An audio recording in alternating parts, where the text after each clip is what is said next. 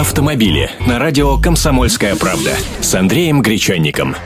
Здравствуйте, в эфире радио «Комсомольская правда», программа «Автомобили». В студии Антон Росланов и Андрей Гречаник, автоэксперт «Комсомольской правды». Привет, Андрей. Всех приветствую.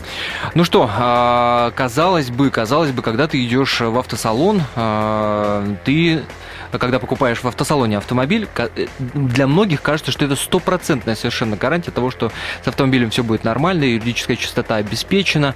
А, а ты мне э, перед эфиром рассказал совершенно другую историю касательно женщины, которая купила Лифан, и оказалось, что он был БУ он был э, очень сильно БУ, а они еще потом отказались деньги ей возвращать. Действительно, ситуация такова, э, что рекламным объявлениям на автомобильном рынке верить не стоит. И ситуация э, усугубляется тем, что обманывают не просто на автобарахолке, а обманывают организации, которые гордо именуют себя автосалонами. Причем это, это не измышления, не слухи, не подслушанные где-то разговоры. Э, это результаты судебных дел, судебных разбирательств, где решения были вынесены в пользу как раз потерпевших, пострадавших. И, ну, к сожалению... То, то есть это не единичные случаи, это, это не прям единичные тенденция, случаи, тенденция это такая. система. Причем ага. э, это мы говорим о судебной практике. И многие люди просто мирятся с тем, что им действительно продают дороже или им продают не совсем то. И ругаются, потом плюют на все это, заливают горько и, и наверное, дальше продолжают жить с этой проблемой. Ну, для примера, вот тот пример, который ты озвучил, женщина э, обратилась по поводу покупки автомобиля Лифан легкового. Э, общая стоимость была озвучена в 450 тысяч рублей. Она добросовестно приобрела, внесла первоначальный взнос, увидела, что машина, во-первых, поезженная, во-вторых, в документах числится несколько владельцев, э, причем это были и физические, и юридические лица, то есть она и предприятиям принадлежала, и, и частникам. Э, когда она сказала верните мне деньги, ей вроде как пообещали, но не вернули. Обратилась в суд, и суд уже взыскал ей действительно нормальную стоимость. Еще один подобный пример, и тоже китайский автомобиль.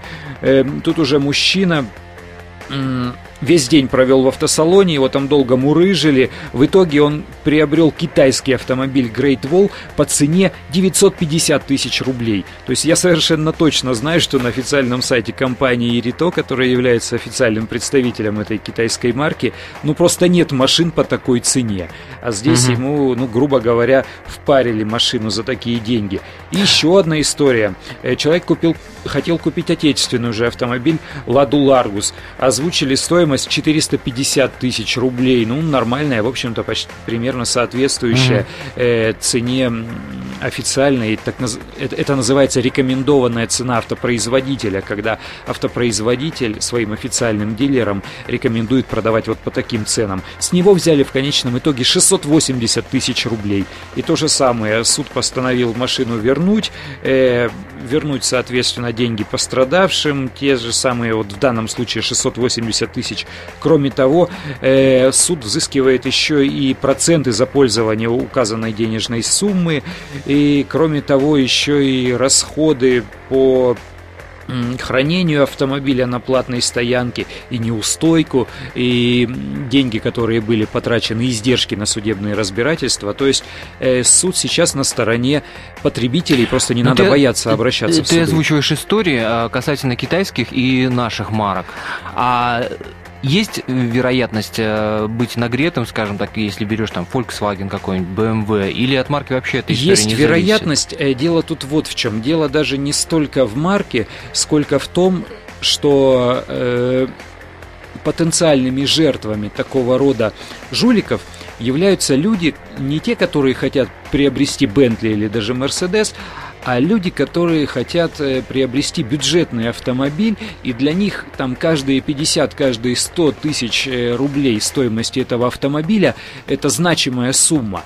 И они хотят сэкономить, и они в большей степени подвержены вот этому э, желанию скроить, сэкономить, э, купить дешевле хотя бы там на 50, на 30, а, а то и на 100 тысяч рублей. И жулики именно на этом играют. Они подают э, рекламные объявления низкие, которые заведомо ниже официальной цены э, дилерских представительств, которые ниже э, рекомендованной цены производителя. Эта цена, она ее можно найти и в интернете, и в каких-то рекламных объявлениях в журналах.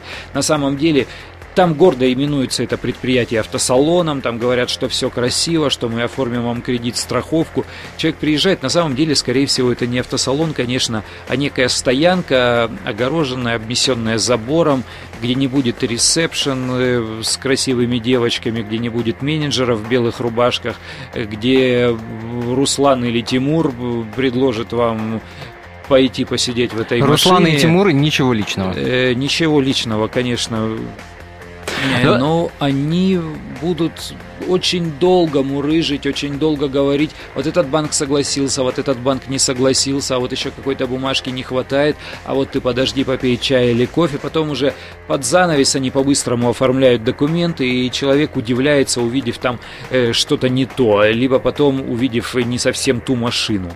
Э, вот такая вот история. Именно поэтому это машины недорогие, машины бюджетные. Ну, ты уже начал э, так э, постепенно рассказывать, на что надо обращать внимание, когда да, в автосалоне выбираешь автомобиль. Ну, вот какие-то конкретные рекомендации, как не, не быть лопухом, как не нарваться на такую историю? Как вести себя с такими жуликами, нам даже, наверное, расскажет лучший эксперт. Это Игорь Костиков, глава общественной организации Финпотребсоюз. Э, именно вот эта организация помогает бесплатно тем, кто оказался в подобной ситуации, и они защищают с точки зрения э, закона о защите прав потребителей в судах. Давайте прямо сейчас послушаем э, комментарий Игоря Костикова. Мы прекрасно понимаем, что максимум, что дилер там может дать, там, ну, 5% скидки на этот автомобиль. Какие-то, если особые условия, то, как правило, производитель их сам объявляет. Это первое. Второе, нужно все-таки посмотреть в интернете, что это за дилер, и ознакомиться с его историей, потому что, как правило, те дилеры, которые давно работают, у них есть своя история, есть, так сказать, кто с ними э, заключал сделки, они дают эту рекомендацию.